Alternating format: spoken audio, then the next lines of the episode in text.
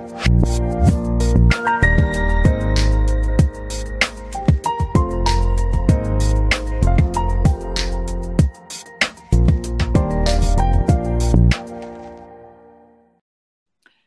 بله سلام بیننده‌های عزیز، به شانزدهمین برنامه آماطوری خوش آمدید. در این برنامه مهمان عزیزمون آقای رضا شیرازی هستن. درباره سئو می‌خوایم صحبت کنیم. خب رضا شیرازی، معرفی خودتون بکنین که بریم سر اصل داستان. بله خواهش می‌کنم. من رضا شیرازی هستم، مدیر وبسایت‌های وب بیست و چهار و سئو بیست و چهار و در حوزه سئو چند سالی هستش که مشغول فعالیتیم. خیلی متشکرم از وقتی که به ما دادین. خواهش میکنم. میشه یه تعریف کلی از سئو به ما بگین لطفا؟ خدمت شما عرض کنم. خب تعریف های سئو که خیلی زیاده و هر کدوم هم از یه جنبه‌ای به موضوع نگاه میکنن.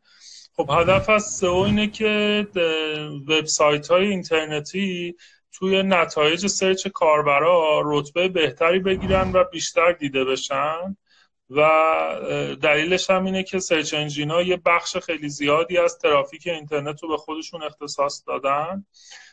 این بخش که میگم هولوش هفت هشت سال پیش حدود هشتاد و پنج درصد کل ترافیک اینترنت بود، الان رسیده به حدود شصت و چهار درصد به خاطر وجود شبکه‌های اجتماعی و گسترش نرم افزارهای موبایلی یه مقداری درصده کمتر شده، ولی هنوزم بخش عمده ترافیکی که تو اینترنت توزیع میشه از طریق سرچ و دیده شدن توی نتایج جستجو خیلی میتونه برای وبسایت‌ها پولساز باشه و اونا رو به هدفشون برسونه.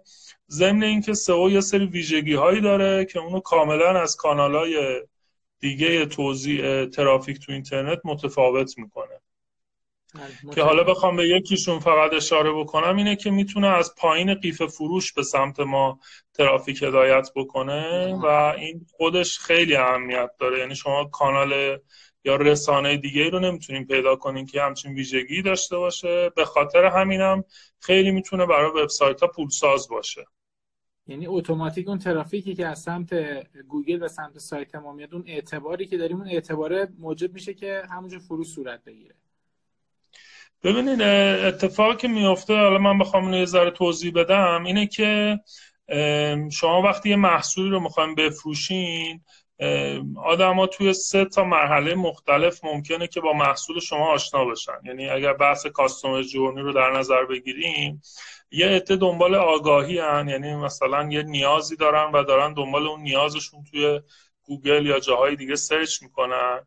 بعد از یه مدتی که یه مقداری اطلاعاتشون بیشتر میشه، تو مرحله توجه قرار میگیرن و میرن دو تا محصول رو با هم مقایسه میکنن یا دو تا راه حل مختلف رو بررسی میکنن و نهایتاً به مرحله تصمیم گیری برای خرید میرسن. و تو مرحله تصمیم گیری برای خرید وقتی یک عبارتی رو سرچ میکنن، دقیقاً میخوان همون محصول رو بخرن و این یه ویژگیه که سئو میتونه برای سایت هایی که حالت شرکتی دارن یا سایت های فروشگاهی هم داشته باشه و یک کانورژن ریت حدود سی و پنج درصد داره. یعنی سی و پنج درصد افرادی که از طریق گوگل به سمت سایت هدایت میشن، تو این کلماتی که تو مرحله دیسیژنن، اینا تبدیل به مشتری میشن. این یه ویژگیه که شما تو هیچ رسانه‌ای پیدا نمی‌کنید. یعنی مثلا تو تلویزیون، رادیو، از این رسانه‌های عمومی در نظر بگیریم تا مثلا به نزدیک رسانه‌های تخصصی میشیم یا شبکه‌های اجتماعی، نمیدونم ایمیل مارکتینگ، البته به خاطر اون بحث ریترن، در واقع ریتن ویزیتور آوردنشون خب میتونه کانورژن خوبی داشته باشه، ولی تو رسانه‌های دیگه شما نمیتونین آدم‌ها رو انقدر راحت تو لحظه تصمیم گیری برای خرید به سمت خودتون هدایت کنید. در واقع ما داریم برای افرادی محصولات خودمون رو معرفی میکنیم که همون لحظه میخوان همون محصول رو بخرن و این خیلی جذابه. یعنی این یه ویژگیه که سئو داره و گوگل ادز هم میتونه داشته، یعنی گوگل ادز هم داره، ولی خب نرخ در واقع افرادی که روی نتایج طبیعی کلیک میکنن به نسبت تبلیغ یه مقداری بالاتره و فقط این دوتا کانالن که میتونن این این نوع مخاطب رو تو لحظه تصمیم گیری برای خرید به سمتمون هدایت بکنه. خیلی متشکرم از توضیحاتتون. اگه موافق باشین داستان رو ببریم از ابتدا شروع بکنیم. بله حتما. آره مثلا ما اول چه سرور چه دامنه انتخاب بکنیم؟ این سرور دامنه توی سئو تاثیر داره درسته؟ بله تاثیر داره. بله دو تا فاکتوری که باید باید داشته باشه، اون سروری که انتخاب میکنیم و اون دامینی که انتخاب میکنیم. بله ببینید در مورد سرور اتفاقی میفته، سرور تاثیرش بیشتر توی دو تا حوزه است. یکی سرعت لود شدن وبسایت که خیلی اهمیت داره و بحث دومم بحث لوکال بودنه، یعنی هر چقدر سرور ما به مخاطب هدفمون نزدیکتر باشه این برای گوگل اهمیت بیشتری داره. دو تا فاکتور اصلی که رو سرور در واقع اهمیت داره از نظر سئو همین دو تا فاکتوره، حالا به غیر از بحث امنیت و اینا که خب قاعدتاً باید مهم باشه. رو بحث دامنم بحث همین لوکال هم اهمیت داره، یعنی روی اسم دومین بیشتر از این که مثلا دنبال این باشیم که یک کیورد خاصی توی دومین باشه یا مثلا دومین قدمت داشته باشه یا یه سری ویژگی‌های اینجوری که گوگل واقعا خیلی به اینا اهمیت نمیده و اینا فقط یه صحبت‌ها و حدسایی که یه عده‌ای میزنن و رد شده از طرف گوگل، بیشتر بحث لوکال بودن دامنه مهمه. یعنی مثلا من اگر دومین سایتم یک دومینه که پسوندش .ir این برای کشور ایرانه و داخل کشور ایران افرادی که مخاطب محلی هستن بهتر میتونن این سایت من رو تو نتایج با رتبه های بهتری ببینن و بیرون از ایران سایت من خیلی خوب دیده نمیشه. یعنی من اگر یک وبسایت انگلیسی بزنم با دومین آی آر کار اشتباهی کردم چون که دومین آی آر لوکال مال ایرانه متشکرم. و اگر میخوام این کار بین‌المللی کنم باید برم سمت دومین‌های بین‌المللی. این تایم رجستر شدن دومین هم تاثیر داره روی سئو؟ مثلا یک ساله باشه، پنج ساله باشه، ده ساله؟ آره سوال خیلی خوبی کردین. اگه بخوام کوتاه پاسخ بدم که میگم نه هیچ تاثیر نداره، هم قدمتش هیچ تاثیر نداره، همین که کی اکسپایر میشه واقعا هیچ تاثیر نداره. ولی یه نکته جالبی که وجود داره اینه که ما توی سئو یه سری فاکتور وابسته داریم، حالا اگر اجازه بده من یه ذره بازش کنم شاید بد نباشه. ببینیم یه قسمت ماجرا اینه که موتورهای جستجو خیلی علاقه‌مند نیستن که کاربرا الگوریتم‌های اونها رو به طور دقیق بدونن، چون اگر این اتفاق بیفته میتونن با نتایجشون بازی کنن و این باعث میشه که اون اند یوزری که داره سرچ میکنه خیلی از اون نتایج راضی نباشه و به طور کل بازار خودشون رو از دست میدن. خیلی وقتا سئو کارا میان از طریق آزمون و خطا و با یه سری آزمایش انجام دادن و به صورت تجربی یه سری فاکتورها رو استخراج میکنن و نتایج این رو منتشر میکنن. مثلا ممکنه من بیام و یه وبسایتی داشته باشم روی هاست اشتراکی و بیام سرور اختصاصی بگیرم، سایت خودم رو ببرم رو سرور اختصاصی و ببینم که نتایج سایتم تو گوگل خیلی رتبه هم بهتر شد و این رو به عنوان یک کشف جدید بیام و یه مقاله راجبش بنویسم و یه کیس استادیه و کاملا هم با دلیل و مدرک بگم که خب این توی سئو تاثیر داره چون که من این کار کردم و نتیجه گرفتم، حتی بیام دو سه بارم این آزمایش رو انجام بدم. ولی اتفاقی که در واقعیت افتاده اینه که فاکتوری که گوگل اندازه میگرفته سرعت لود شدن وبسایت بوده، نه تعداد سایتی که رو سروره یا مثلا اینکه من حتما باید سرور اختصاصی داشته باشم. اینا رو من اسمشون رو میذارم فاکتورهای وابسته، یعنی ما, ما رو به اشتباه میندازه. خب بحث قدمت و دومین هم یه همچین حالتی داره، یعنی دومین هایی که قدیمی ترن معمولا بکلینک های خیلی قدیمی تری دارن یا از جاهای مختلف و سایت های معتبر تری معرفی شدن در طول زمان، این باعث میشه که اینا اعتبار بهتری رو در طول زمان بگیرن ولی این موضوع ارتباطی دقیقاً به تاریخ ثبت دومین نداره، چون یه دومینی میتونه خیلی قدیمی باشه ولی هیچ اعتباری رو در طول زمان کسب نکرده باشه و به همین خاطر هم خیلی نتیجه خوبی نگیره. و این فاکتورهای وابسته تو سئو خیلی زیادن و همین باعث شده که خیلی حالا اطلاعات نادرست هم تو این حوزه منتشر بشه. خیلی متشکرم، این توضیحات کامل بود. حالا ما بعد از هاست و دومین میریم سمت اینکه مثلا چه سی ام اسی، چه مدیری نرم افزار مدیریت محتوایی استفاده کنیم. پیشنهاد شما چه نرم افزاری هست؟ اصلا خودمون کد نویسی بکنیم یا بریم جایی برامون بنویسن یا نه از وردپرس، جوملا یا نرم افزار مشابه استفاده کنیم؟ خدمت شما عرض کنم که اگر بخوایم از دید سئو نگاه بکنیم، ربات های گوگل وقتی که به سایت های اینترنتی مراجعه میکنن خروجی اچ تی ام ال صفحات رو میگیرن و محتوای اون صفحه رو پردازش میکنن، بر اساس اون اطلاعات رو کرال، ایندکس و رندر میکنن. از نظر گوگل اهمیتی نداره که چه اتفاقی داره سمت سرور میفته، یعنی وبسایت شما با چه زبان برنامه نویسی طراحی شده یا حتی با چه سی ام اسی طراحی شده، این کوچکترین اهمیتی برای گوگل نداره. گوگل فقط خروجی رو نگاه میکنه و خروجی ها خیلی مهمتره.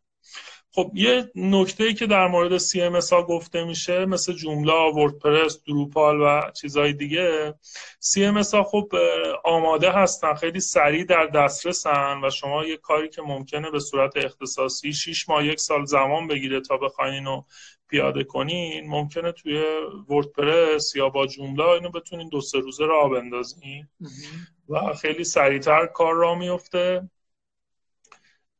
و از این جهت خب میتونن که کارها رو سریعتر ببرن جلو. ولی بعضی از این سی ام اس ها خروجی که تولید میکنن برای گوگل یا تنظیماتی که داخل خودشون دارن خیلی تنظیمات خوبی نیست، همون باعث میشه که یه مقداری لختی داشته باشن توی لود شدن صفحاتشون یا توی مثلا قالبشون یه سری مشکلات باشه، یا مثلا جمله مشکلی که یه مدت طولانی داشت این بودش که برای هر صفحه‌ای چند تا آدرس مختلف تولید میکرد و اینا خب تو سئو مشکل ایجاد میکرد. از این جهت معمولا میگن خب وردپرس تو سی ام اس ها یه سی ام اسیه که برای سئو مناسب تر، بیشتر به خاطر سبک بودنش. یعنی تو خود وردپرس هم شما اگر یه قالب ضعیفی رو استفاده کنین مشکلات خیلی زیادی رو برای سئو میتونه ایجاد بکنه و اصلا مناسب نیست. زبان‌های برنامه نویسی هم همینطور، یعنی اگر یه شرکتی بیاد از یه زبان برنامه نویسی استفاده بکنه ولی خروجی که تولید میکنه خروجی خوبی نباشه، با اینکه اختصاصی نوشته شده و هزینه زیادی بابتش شده، خیلی شاید شما رو به اون هدفتون نرسونه و یه کار ضعیفی رو ارائه بده. بنابراین از دید من همشون یه سری ابزارن. حالا سی ام اس ها خب ابزارهای آمادن، زبانهای برنامه نویسی باید روشون وقت و انرژی گذاشته بشه و قطعا خروجیشون هم متفاوته. اینم من توضیح بدم که برای افرادی که تازه کارن یا مثلا یک سایتی میخوان که خیلی پیچیدگی خاصی نداره یا یک کار روتینیه که تو سایت‌های دیگه هم اتفاق میفته، اگر یه سی ام اسی جواب میده به نظر من باید از همون استفاده کنن و هزینه نکنن برای اینکه همون رو دوباره بنویسن. ولی خب برای کارهای حرفه‌ای و بزرگ پیشنهاد نمی کنم از سی ام اس های آماده استفاده بشه، چون از نظر پرفورمنس و امنیت و یه سری مسائل دیگه در طولانی مدت خیلی جوابگو نیستن. مرسی. بفهم شما اگر از سی ام اس آماده استفاده کنن و بخوان حالا اینا بیان جای دیگه، مثلا شرکت‌های مثل شما یا جاهای دیگه اینو بدن سئو بکنن، این کار از سمت اون شرکت انجام میشه یا نه باید دوباره برگردن سایتشون یکی کد نویسی کنه براشون؟ ببینیم بستگی داره که سایت تو چه شرایطی هست دیگه. یعنی از نظر حالا من یه جمله‌ای که همیشه میگم میگم که سئو یه مرحله قبل از طراحی سایته. یعنی اگر یه شخصی بره یه سایتی طراحی کنه بعد بیاد به یه سئو کاری بگه حالا تو بیا این رو برای من سئو بکن، یه مقدار دیر شده، چون اون سئو کاره بعضی وقتا مجبوره از پایه و اساس همه چی رو بکوبه دوباره بسازه و اون ساختار بندی رو دوباره تغییر بده. برای همین شاید این جمله رو خیلی ها شنیده باشن از شرکت های سئو که قبل از این که براتون کار سئو کنیم باید سایتتون رو عوض کنیم. این نه به این خاطره که مثلا اون شرکت سئو میخواد یه پروژه طراحی سایت هم انجام بده، ولی واقعا اگر ساختار رو از اول راجع به سئو بهش فکر نکرده باشن خیلی نتیجه خوبی تو کار ایجاد نمیشه و خیلی انرژی میگیره و ممکنه به نتیجه نرسه. ولی اگر که به هر حال ساختار تا یه حدی مناسب باشه میشه که کار سئو رو روش جلو برد و مشکلی نداره. شرکت‌های سئو معمولا رو همون ساختار رو بگین اون ویژگی اون ساختاره چیه که قبل طراحی اونو ببینید. از نظر قالب سایت چند تا چیز مهمه. خب یکی سرعت لود صفحات که خب برای گوگل خیلی اهمیت داره. بعد نوع خروجیه که تو اچ تی ام ال ایجاد میشه که حالا هم روی موبایل از نظر نکته های مختلف هم روی دسکتاپ بتونه که خروجی خوبی باشه. ارتباط داخلی صفحات سایت به هم دیگه است. برای ربات های گوگل لینک ها خیلی اهمیت دارن که صفحات اینترنتی چجوری به هم لینک دادن و این یه مورد مهم دیگه است. و بحث یو ایکس، یعنی شاید خیلی اینو از سئو کارهای قدیمی شاید اینو هنوز جریانش نباشن، ولی گوگل به شدت بحث تجربه کاربری براش مهمه و یه سری فاکتورها مثل فونت صفحه، فاصله بین خطوط، نحوه پاراگراف بندی، نحوه نمایش تصاویر، ارتباط بین محتواهای مختلف، اینا رو همه رو گوگل اندازه میگیره هم روی موبایل هم روی دسکتاپ و جزء فاکتورهای سئو هست که سایت‌هایی رو گوگل دوست داره به کاربران نشون بده که براشون رضایت ایجاد بکنه و اینا میشه فاکتورهایی که مربوط به قالبه. فاکتورهای محتوا بیشتر به ساختاربندی منوهای سایت، طبقه بندی نوع محتوا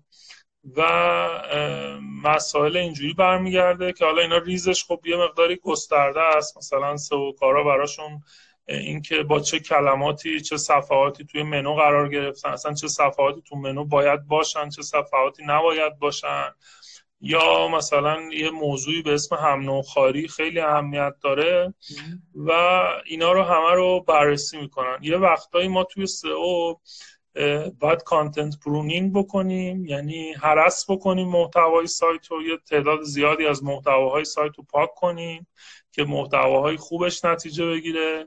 بعضی وقتا توی سئو لازمه که تولید محتوا صورت بگیره، بعضی وقتا لازمه که یه سری صفحه‌ها با هم ادغام بشن یا یه سری صفحات توی منو اسمشون تغییر بکنه و اینا چیزایی میشه که وقتی یه سایتی رو به یه سئو کاری میدن باید شروع کنه این مسائل رو تحلیل کردن و این تغییرات رو ایجاد بکنه روی اون ساختار سایت. اگر نتونه که از نظر فنی یا ساختار محتوایی اون تغییرات لازم رو ایجاد بکنه ممکنه که نتونه به اون نتیجه که میخواد برسه. خیلی متشکرم. حالا ما من مراحل میرم جلو، هر جایی نیاز بود شما اصلاح کنین لطفاً. خواهش میکنم.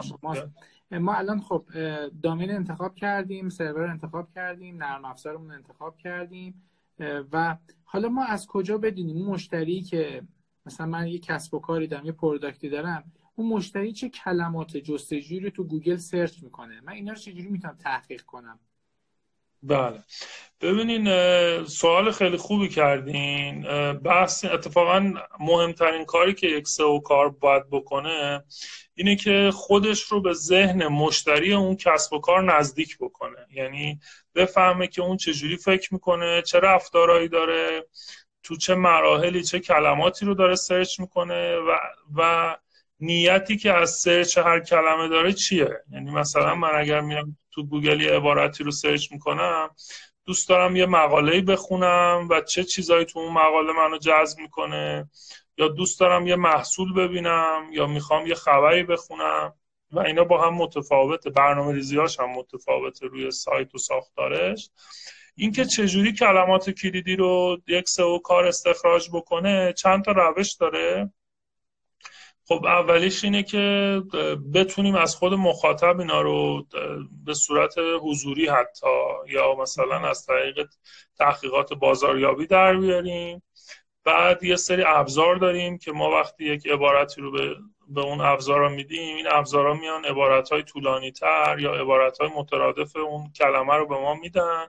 میتونیم که یه سری فاکتورها رو تو این کلمه ها اندازه‌گیری کنیم، مثل تعداد سرچشون، تعداد رقباشون، قدرت رقبایی که تو هر کلمه وجود داره و میزان سختی اون کلمه.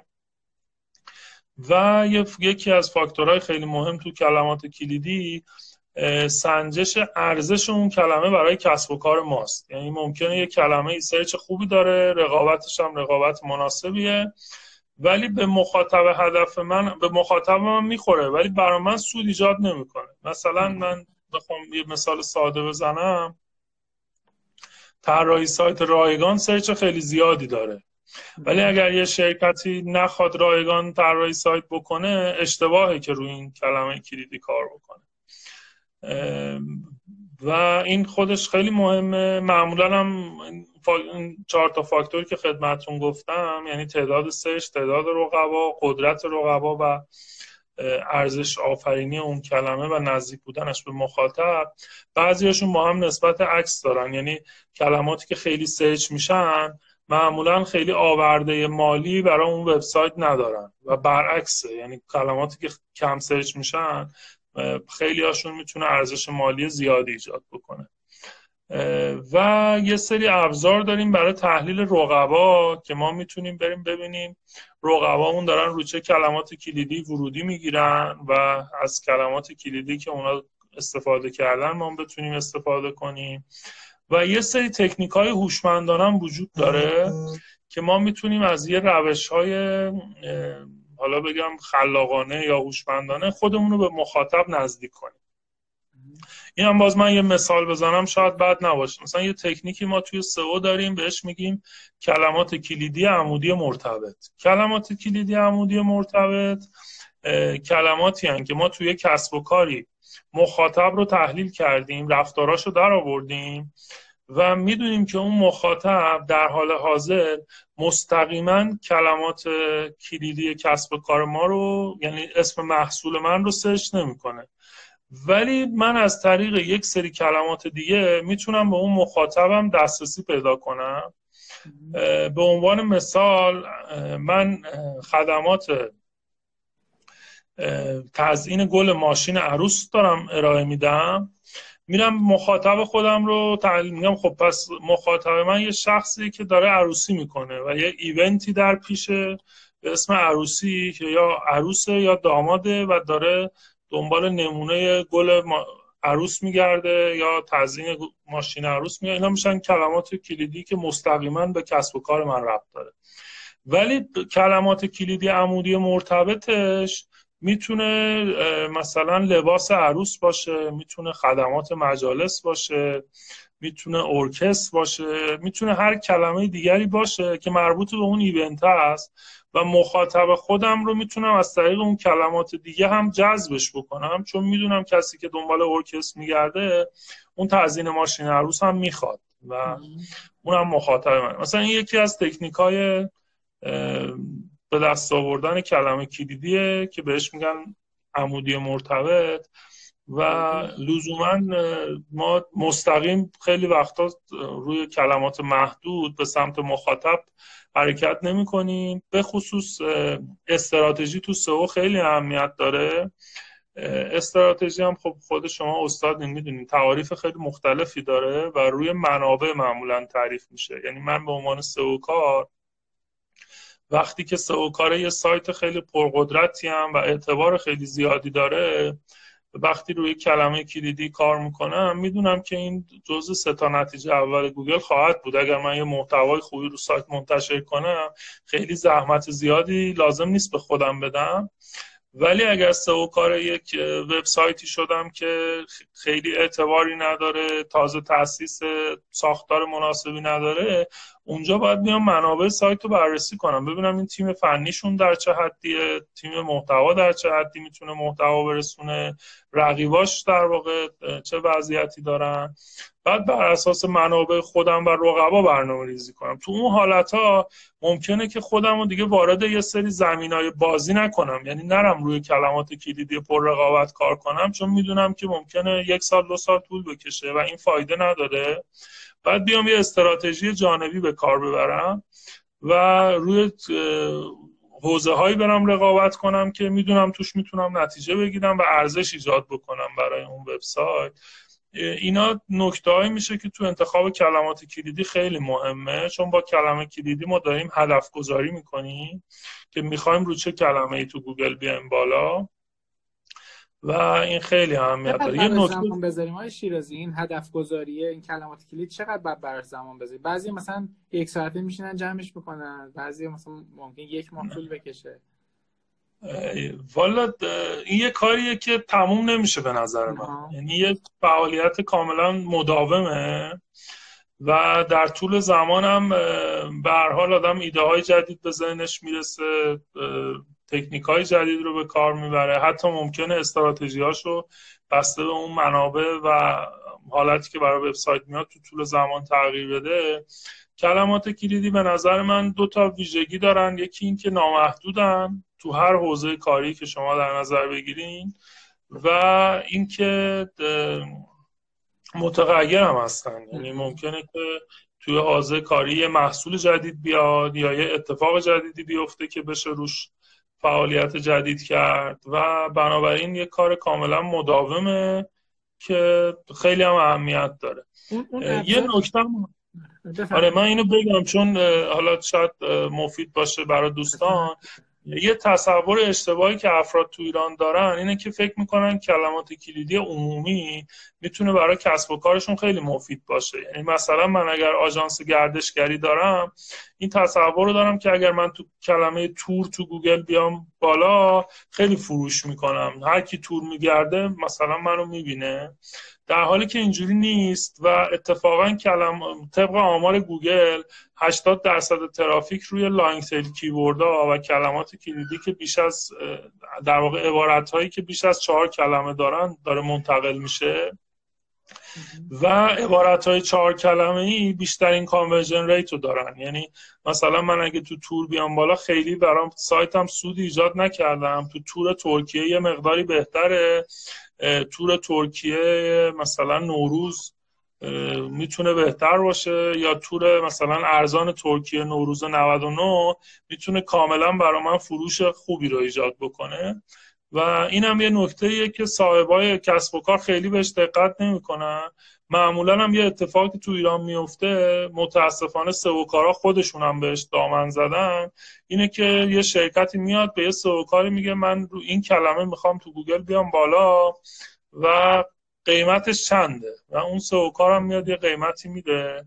این به نظر من کاملا اصلا روش و ذهنیت اشتباهی است. کلمات رو باید سئوکار استخراج بکنه و در راستای هدف اون کسب و کار باشه، چون مثلا اگه یه آژانسی بیاد بگه من تو تور میخوام بیام بالا و اون سئوکارم یه قیمتی بده و تو تور همون آژانس رو بیاره بالا، قاعدتا این ارزشی برای اون کسب و کار ایجاد نمیکنه و فایده‌ای هم نداره.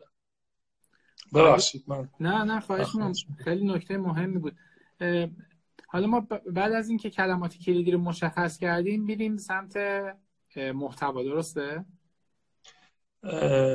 بله دقیقاً، میریم سمت محتوا و ساختار. بله. و سعی می‌کنیم که در, در درجه اول قبل از حالا بین محتوا و کلمات کلیدی ما باید بیایم یه سری صفحه فرود برای سایت. تو مرحله تو مرحله قبلی ما ابزاری هم داریم، یه سایتی هست که اینا رو بتونیم معرفی کنیم، کلمات کلیدی که پیدا میکنن بتونن یه دید کلی نسبت بهش داشته باشن که اینا درست هست. بله, بله. ابزارا معمولا به ما یا کلمات مترادف پیشنهاد میدن و یا اینکه میان یه سری فاکتورهای کلمه رو به ما ارائه میدن.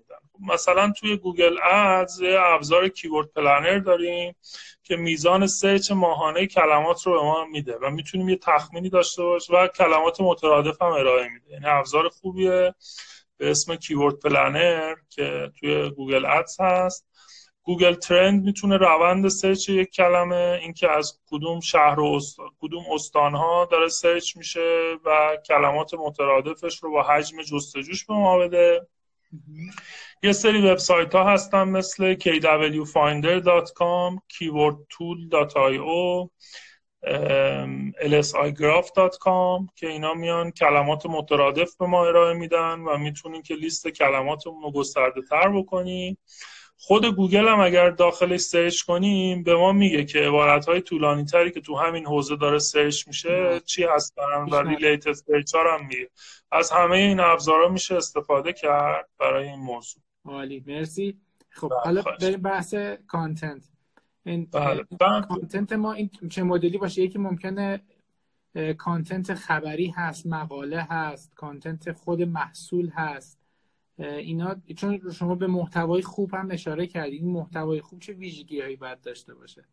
بله، خدمت شما عرض کنم که ببینیم ما مرحله اول میام یه لیستی از کلمات کلیدی که مد نظرمون رو در میاریم، بعد باید بیایم این لیستمون رو طبقه بندی کنیم. یعنی فکر کنیم که کسی که این کلمه رو داره سرچ میکنه نیتش چیه، یه محصول میخواد، یه مقاله میخواد، یه خبر میخواد ببینه، و اون کلماتی که یک مفهوم رو دارن با همدیگه شروع کنیم اینا رو طبقه بندی کردن. یعنی من من مثلا باید به این نتیجه برسم که خب طراحی وب، طراحی وبسایت و طراحی سایت سه تا کلمه مختلفن ولی یه معنی میدن. بنابراین کسی که هر سه تای اینا، یا مثلا طراحی صفحات وب و ساخت سایت، برای همه اینا میشه یه مجموعه کلمه در آورد. میگم خب اینا همه یه معنی میدن، توی طبقه قرار میگیرن.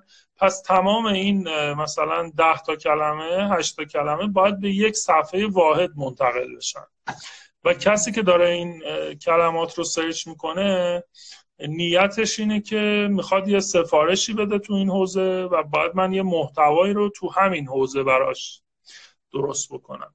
این یه کاریه که قبل از تولید، یعنی بین کلمه کلیدی و تولید محتوا ما باید این کار رو انجام بدیم، کلماتمون رو طبقه بندی کنیم. اگر که یک شخصی که یک کلمه رو سرچ میکنه توی لندینگ پیج نادرست منتقل بشه، هیچ ارزشی برای کسب و کار ما ایجاد نمیکنه. یعنی مثلا من اگه تو گوگل برم سرچ کنم قیمت تردمیل، نیتم اینه که برم یه تردمیل بخرم و وارد یه مقاله‌ای بشم که شروع کرده در مورد تاریخچه تردمیل و انواع تردمیل و نمیدونم مثلا چیزای اینجوری توضیح داده، قطعا اون سایت رو درجا میبندم چون اصلا هدفم چیز دیگه ای بوده. برعکسش هم هست، یعنی اگه دنبال مقاله باشم مثلا تو گوگل سرچ کنم تردمیل چیست، بعد برم توی صفحه‌ای ببینم داره تردمیل میفروشه، بازم اون صفحه رو میبندم. این بنابراین مقاله خیلی مهمه که به قیف فروش اشاره کردین، به اون قیف اشاره کردین. این مقاله کجای قیف قراره بیاد وارد؟ دقیقاً دقیقاً که این کلمات کلیدی رو بر اساس همین موضوع طبقه بندی می‌کنی و مثلا اون افرادی که تو مرحله آگاهی ان باید برن به سمت مقاله و وبلاگ باید منتقل بشن. مرحله توجه میتونه تو کاتگوری محصول باشه یا مقالاتی که داره محصولات مختلف با هم مقایسه میکنه یا راهنمای خریده، و مرحله در واقع خریدم باید منتقل بشه به محصول. محتوای خوب برای هر کدوم از این مراحل بسته به نیت کاربرا متفاوت میشه. یعنی مثلا من اگر توی مقاله یک محتوای طولانی بنویسم و به جوانب مختلف موضوع بپردازم، سعی کنم تصاویر خوب بذارم، زیر تیترای خوبی داشته باشم، به کاربر یه آگاهی بدم، این برای مقاله خیلی جذابه. ولی کسی که دنبال یه موضوع سریع میگرده، مثلا شخصی که تو گوگل سرچ میکنه قیمت دلار، بیاد توی صفحه‌ای ببینه من مثلا دو هزار کلمه محتوا نوشتم، اصلا هیچ کدوم دنبال اون نیست، دنبال اینه که یه عددی رو ببینه، صفحه رو ببنده بره و اونجا دیگه این محتوای معنی نداره. برای همین توی از نظر گوگل هم همینه، محتوای خوب بسته به هر کلمه متفاوته.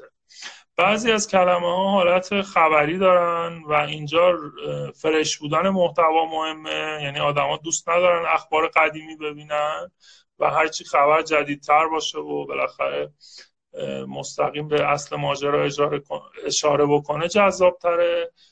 بعضی محتواها حالت اورگرین دارن و مثلا رو مقالات و چیزای مسائل اینجوری میرن، یا توی محصول این که مثلا به مشخصات فنیش و بحثای اینجوری پرداخته بشه خوبه. اینا فاکتورهایی که گوگل با هوش مصنوعی و الگوریتمی که یکی از الگوریتماش به اسم رنک برین، اینا رو میاد بر اساس هر کوئری این فاکتورها رو در میاره. یعنی هر کلمه‌ای که تو گوگل سرچ میشه، گوگل از نظر محتوا فاکتوراش متفاوته با کلمات دیگه و اینا رو هم از فیدبکی از خود کاربرا میگیره، استخراج میکنه و بر اساس این رو ویدیو رو چجوری میتونه ایندکس بکنه. ویدیو رو، محتوای ویدیو رو گوگل، خود ویدیو رو محتواش رو ایندکس نمیکنه، یعنی به مثلا داخل محتوا رو تشخیص نمیده، ولی خب تیتر ویدیو، توضیحاتش، نظراتی که در موردش داده شده، استفاده از یه سری نکته‌های فنی مثل سایت مپ ویدیو که تو سایت مپ ویدیو یه سری دیتیل، جزئیات خیلی زیادی در مورد ویدیو هست، یا استفاده از اسکیماها که اطلاعات خیلی خوبی در مورد ویدیوها میده. اینا میتونه به گوگل یه دید خوبی در مورد ویدیو بده. همینطور هم در مورد تصاویر، مثلا آلت تصویر، ویژگی‌های مختلفی که حالا مثلا متن اطراف تصویر و اینا اینا باعث میشه گوگل یه دیدی در مورد اون تصویر یا ویدیو داشته باشه. ولی گوگل فقط محتوای متنی رو ایندکس میکنه و تحلیل میکنه و محتوای متنی براش اهمیت اول رو داره. مرسی. یه پس ما اگر ویدیو خواستیم بذاریم توی سایت، حتما یه توضیح کوتاهی درباره اون ویدیو داشته باشیم. بله صد درصد. بله دقیقاً همینطوره. بعد این ما چجوری کاربرت اون محتوای چه ویژگی داشته باشه از نظر سئو، حالا تبلیغات کنار، از نظر سئو چه ویژگی داشته باشه که کاربر، چون فکر می‌کنم هرچی بیشتر توی اون صفحه درگیر بشه کاربر، اون ریت ما توی گوگل بالاتر میره، امتیاز بیشتری میگیریم، درسته؟ این هم یه بحثیه، من بخوام بگم بله درسته، ولی باز این یه فاکتوری که گوگل مستقیم اندازه گیریش نمی کنه، ولی خب غیر مستقیم یه تأثیری توی بهبود وضعیت وبسایتمون و بیشتر از سئو اصلا برای خودمون هم باید مهم باشه که ما بتونیم بله. یه وبسایتی داشته باشیم که برای افراد و کاربرامون جذاب باشه. فاکتورهای محتوا، خب یه سریاش استفاده از مثلا زیر تیترهای جذاب، کلمات کلیدی، حجم خود محتوا، اینکه میگم مثلا توی مقاله ما بتونیم به جنبه‌های مختلف موضوع پرداخته باشیم. اینا یه سری فاکتورهای عمومیه که در مورد همه محتواها هست. یه سری موضوع هم داریم که تو حوزه‌های مختلف یه ذره متفاوته. مثلا گوگل یک الگوریتمی رو داره به اسم ای ای تی، مخفف سه تا عبارت: اعتبار، اعتماد و تخصص. توی یه سری از کلماتی که سرچ میشه که گوگل بهش میگه وای ام وای ال، مخفف your money or your life هست. یعنی میگه اگر یک کلمه به سلامتی شما برمیگرده یا به مسائل اقتصادی برمیگرده، این الگوریتم ای ای تی روش اجرا میشه. توی الگوریتم ای ای تی مثلا اولین فاکتوری که برای گوگل مهمه اینه که نویسنده اون محتوا کیه.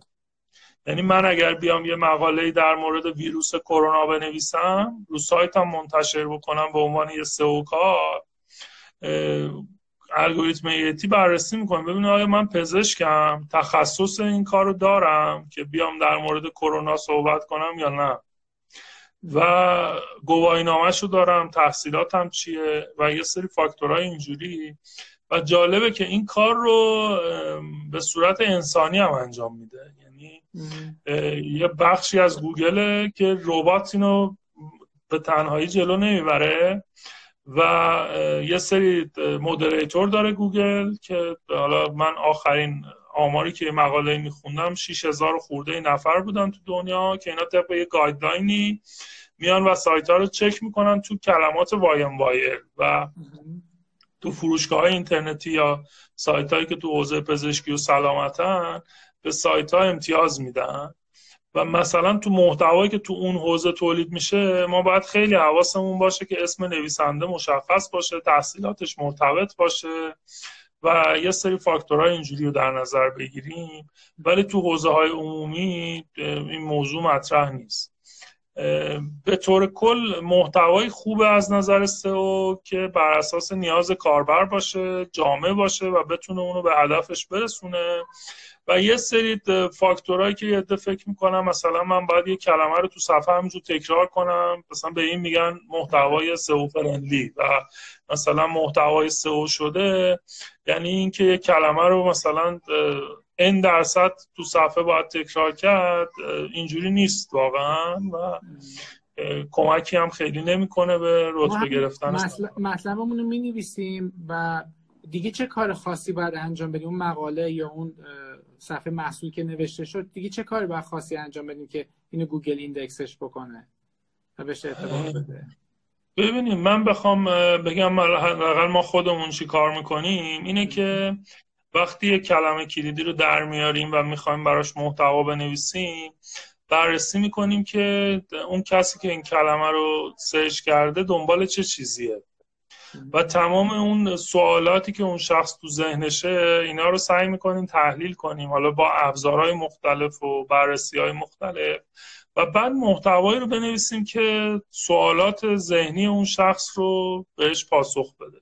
مثلا من اگر میخوام در مورد ویروس کرونا بنویسم میرم کامل تحقیق میکنم که مردم چه دغدغه هایی در مورد، یعنی اون کسی که اینو داره سرچ میکنه مثلا براش مهمه که علائمش چیه، مهمه که ویروس کرونا چجوری منتقل میشه، مهمه که کی تموم میشه، میخواد مثلا آخرین آمار مثلا کشته شده هاشو ببینه، میخواد مثلا وضعیتشو تو ایران ببینه و اینا برای من زیر تیترایی میشه که میدونم که باید محتوام راجع به اینا صحبت بکنه و اون شخصی که این کلمه رو سرچ کرده وارد این صفحه شده جواب این دغدغه‌های ذهنیشو تو محتوای من ببینه و بخونه و احساس کنه که خب این همون چیزیه که من میخواستم و به سوال ذهنی خودم رسیدم و پاسخشو گرفتم.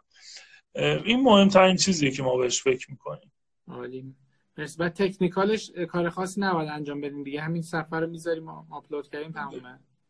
تکنیکالش از نظر پاراگراف بندی، از نظر استفاده از تگای هدینگ که ما زیر تیترا رو مثلا توی اچ دو بذاریم، اچ سه بذاریم، از تصاویر به خوبی استفاده کنیم، آلت تصاویر رو به درستی قرار بدیم، سعی کنیم که با ایجاد لینک های داخلی بین محتواهایی که داریم یعنی مخاطب رو توی سایتمون نگه داریم و اعتبار رو بین صفحاتمون پخش کنیم.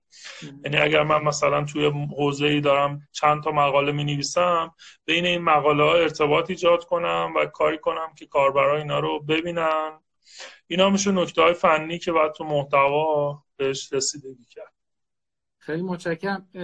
بحث سئو خیلی گسترده است، یعنی توی بله. یک ساعت نمی‌گنجه. ما ده دقیقه زمان داریم. اگر پرسشی مطلبی من نگفتم شما لطفاً فکر می‌کنید الان جاش هست بگین بفرمایید، اگر هم بشه سه چهار دقیقه آخرام پرسش پاسخ بذارید. نه خواهش می‌کنم، اختیار دارید. بله همونطور که خودتون فرمودین سئو خیلی بحث گسترده‌ایه و یه سری فعالیت‌های سئو داخل سایت انجام میشه، یه سری فعالیت‌های سئو خارج از سایت انجام میشه.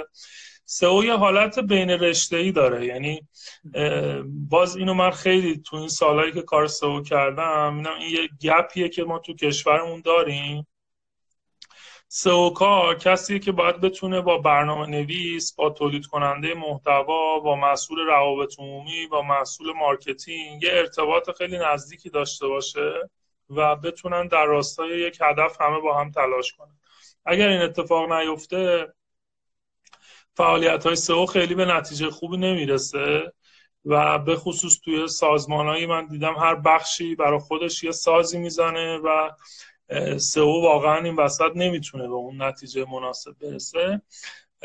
برای همین خیلی خیلی مهمه که یک یک پارچگی باشه، چون گوگل فاکتورهایی که در نظر میگیره به همه اتفاقاتی که روی وبسایت میفته ربط داره و اینا باید همه به هم کمک کنن تا یه وبسایتی بتونه رشد بکنه.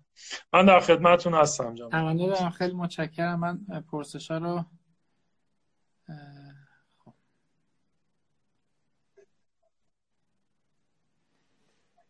خب. نظرتون راجع به تبلیغات ادورز در گوگل چیست؟ کدوم شرکت؟ والا شرکت ها که زیادن، شرکت هایی که تو این حوزه کار میکنن، شرکت های خوب هم زیاد داریم تو ایران.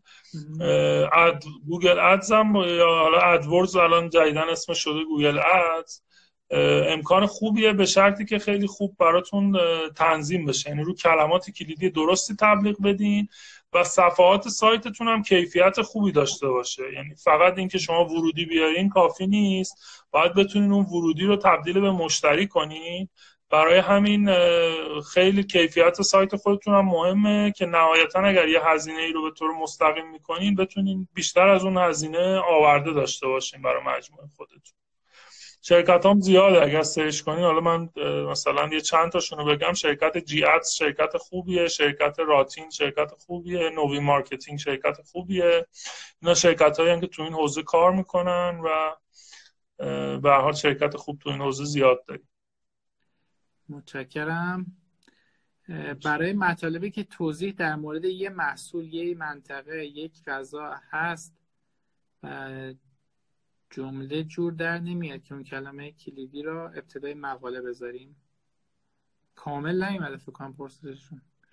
سوالشون یه مقدار طولانیه. آها ببینیم، من حالا اگه درست متوجه شده باشم میخوان که کلمه کلیدی رو توی عنوانشون قرار بدن و آه. میگن که جا نمیشه تو عنوان، یا عنوانه مثلا لزوما شامل نمیشه. خب این خودش یه هنره، یعنی ما هم بتونیم یه تیتر جذابی بنویسیم که آدما رو جلب بکنه، حتی وقتی تو نتایج گوگل میبینن احساس کنن که خب این همونیه که من میخواستم و بعد رو این سایت کلیک بکنم و مطلب رو بخونم. و همین که از اون کلمه کلیدی استفاده بکنیم توی اون جاهایی که لازمه تا رتبه بهتری بگیریم. و یه جایی لازم داره که خیلی فکر بکنیم، تحلیل بکنیم. یه وقتا لازم نیستش که شما مثلا راجع به یه منطقه رو بیست تا کلمه کلیدی کار بکنید و بخواین هر بیست تا اونا رو توی تیترتون بیاریم. خب قاعدتاً جا نمیشه و لزومی هم نداره که حتما این کارو بکنید. بله.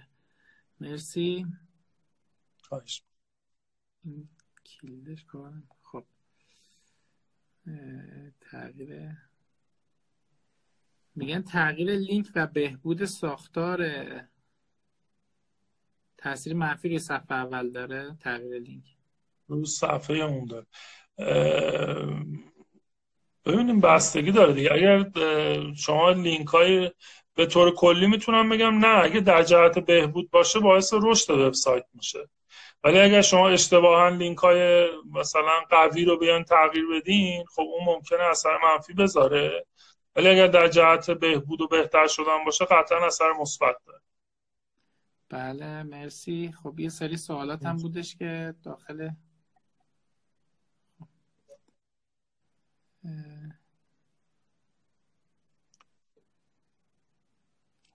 وبسایت ایرانی سراغ دارین که از نظر سئو بالاترین رتبه رو داره، تا قطعا متوجه بحث سئو بشیم. ببینین خب یه مقداری سوالتون یه سوال خاصی، این جواب مشخص. ببینید تو هر حوزه‌ای رتبه وبسایت‌ها فرق میکنه.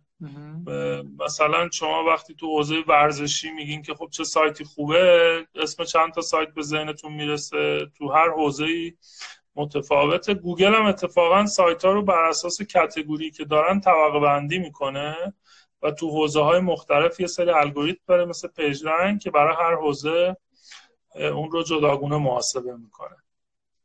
عالی، خیلی متشکرم. خب پرسشامون تموم شد. مشکل. اگر صحبتی در پایان دارین بفرمایید لطفا. نه خواهش میکنم. خیلی ممنون از شما بابت دعوتتون. خوشحال بودم که امروز در خدمت شما و دوستان بودم.